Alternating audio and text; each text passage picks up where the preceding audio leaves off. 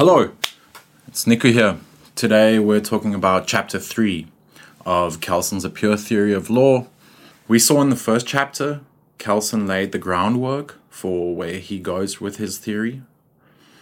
In the second chapter, he got to what is often most talked about when we talk about positivist legal theories. Talks about law and morality, and we saw in quite a fairly short chapter, right? He doesn't spend that much time making his case there. But now in the third chapter, it's a significantly longer chapter than the second one. He talks about law and science.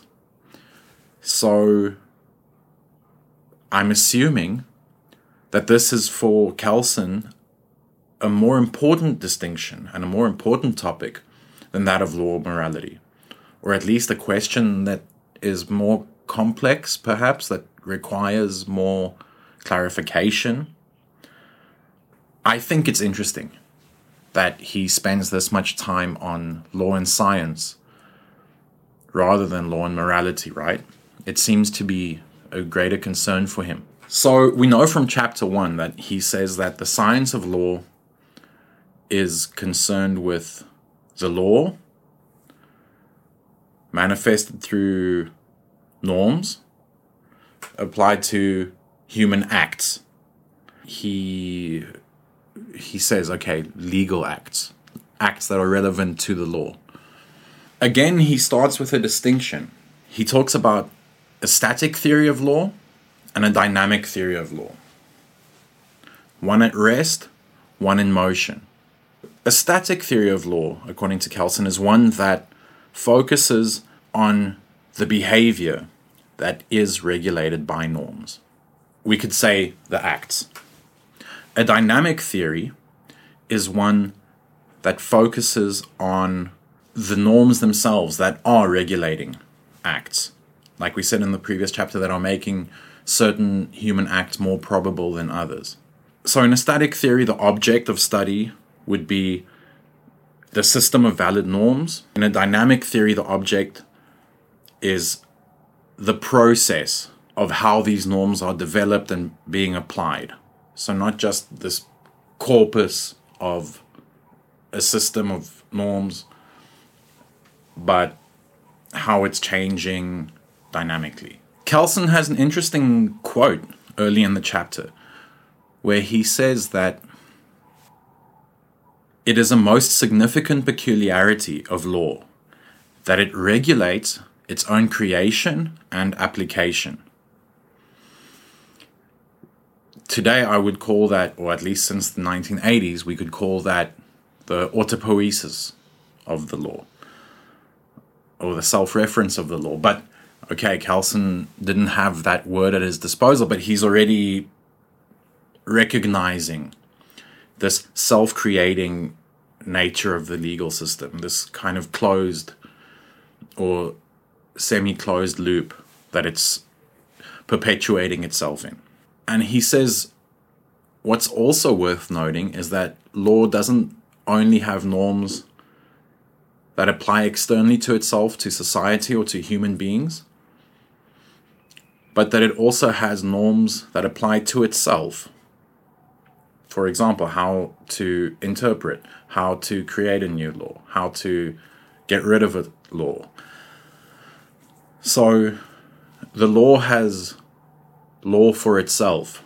This is what Kelsen calls the rules of law, not to be confused with the rule of law. So he tries to answer how this happens. How does this self regulating, self perpetuating system with its own secondary rules of law come into being? And he goes back all the way to Kant for this. He says that using the epistemology of Kant, that the law creates its own object through observing itself as a whole, meaning that the law or the legal system sees different things happening in society and sees them as related and pulls them together under this category that it calls law. And it it sees a whole or a system there. He says this is a purely epistemological move. These connections are not obvious in a certain sense, but they're, they're constructed socially, right? Much like looking at the chaos that surrounds us and calling that nature, for example. You know, just as nature has been invented by society, so the singular coherence of the law has been created by society. And the purpose of legal science, as we know by now, is not in prescribing it, drawing on morals or whatever, utility, I don't know.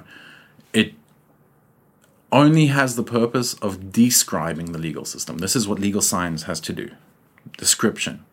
And we have descriptions of the law everywhere. He says, you know, the law is, for example, the penal code, and a description of that is your criminal law textbook.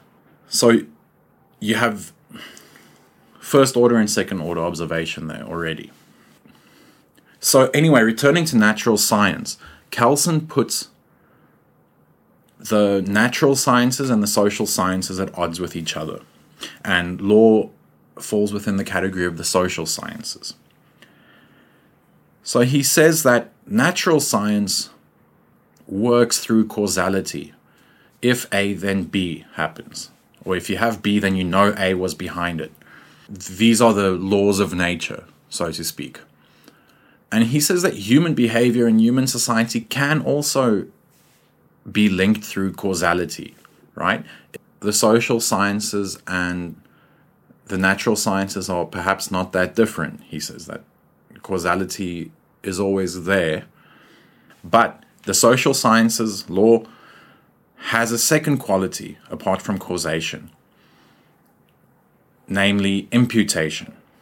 So if you have A and B, you can connect A and B through causation or through imputation, which I think you can already get a sense that it implies a human decision being made, a projection and a decision linking these two things.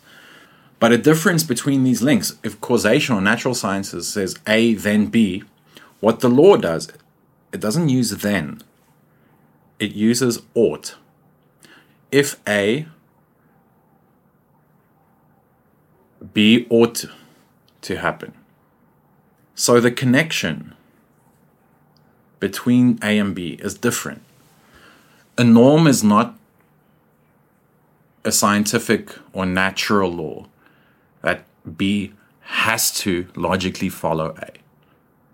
It's a command, an ought to. And sometimes B doesn't happen. And that's where validity comes into play. How valid is that norm really if it doesn't happen every single time? It's not a causal link, it's a description that connects A and B that make it socially logical for B to follow A. If you commit a crime, A, you don't blink your eyes and suddenly you're in prison, B, right? there's a lot that has to happen in between. It's not a direct causal connection. It may look like it, but it's not. It's imputed. There's a lot of social things that have to happen in between, a lot of communication that has to happen in between A and B. And it ought to happen, but it's not taken for granted. Kelsen goes on an interesting detour in this chapter 2, again talking about primitive man. I don't like the term, but let's take it within the historical context that Kelsen was writing this in. But he says that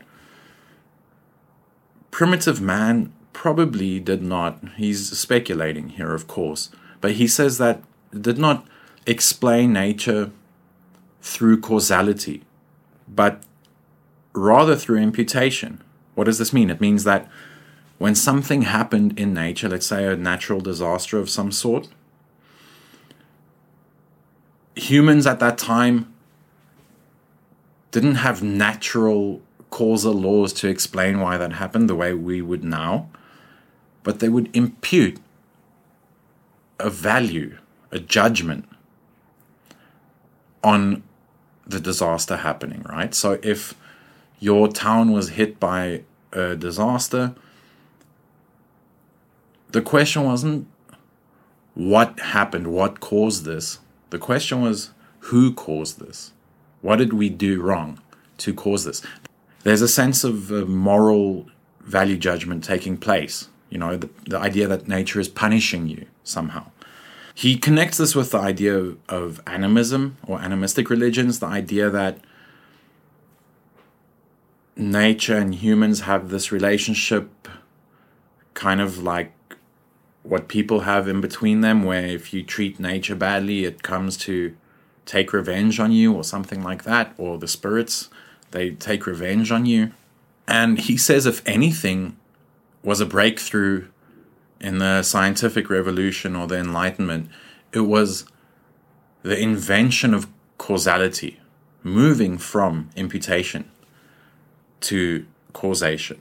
And then through this, he makes a kind of a funny observation. He says that it's not that we had nature and later society was invented, but that the whole world, including nature, was society first. Relationships governed, linked through norms and imputation, and that with science, the natural world was invented. Nature was discovered through causality. When causality was discovered, nature came to the fore. And Kelsen is aware enough that he says that causation is also not taken that seriously within the philosophy of science, even when he wrote this book already. You know, that science does not work on strict laws, but that probability is what governs natural relationships, if I can call it that. So, using this term causation the whole time is is fine as long as we keep in mind that this is already something linked more to probability than certainty. On another detour, he also takes some time to criticize American realism, the realist school of legal theory. And he says that the problem is with American realism is that it tries to somehow predict court decisions. And he criticizes this because he says, you know, it's taking the past and the future A and B and trying to connect it with causality. And he says that no, it's not causality, it's still an imputation. The court decision is still an ought to, it's not a natural consequence. And I think, although I don't think he says that explicitly, he probably would also, if we remember chapter one, he would also, I suppose, criticize American realists for confusing a pure theory of law with political or sociological theories of law. So while a realist approach can have some power, descriptive or predictive power, um, it's not rooted within the law itself. It's rooted in other disciplines. So, in this distinction between causation and imputation, you know, Kelsen also says that another important difference between them, and which is necessary for the law to work, causation never has an endpoint, right? We know that. You have A, then B, then C, then D the physical world is always dynamic, always having domino effects forever. There's no endpoint to causation. Whereas with imputation, on the other hand, there has to be a logical end. Or you can't, to take it in the other direction, you can't regress infinitely. When we blame someone, you know, you can always pass the buck to something else. With imputation, that chain has to stop somewhere. The buck has to stop somewhere, and someone has to take responsibility And this, Kelsen says, by the way, is the definition of freedom.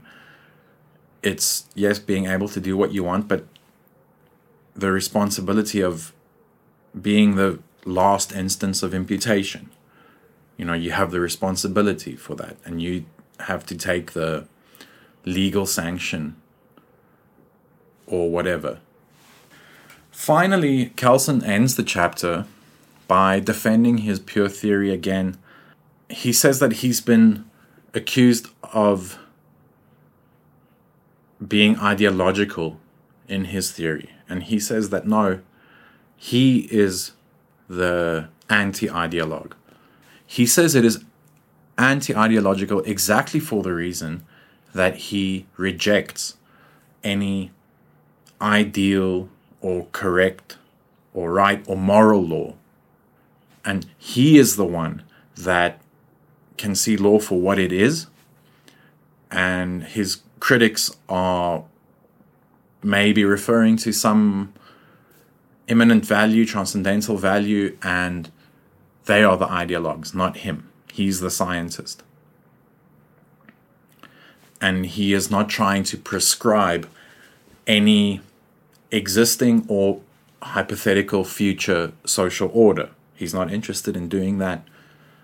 He is just doing the careful scientist's work of describing reality as he sees it around him. But yes, that's it for chapter three Law and Science.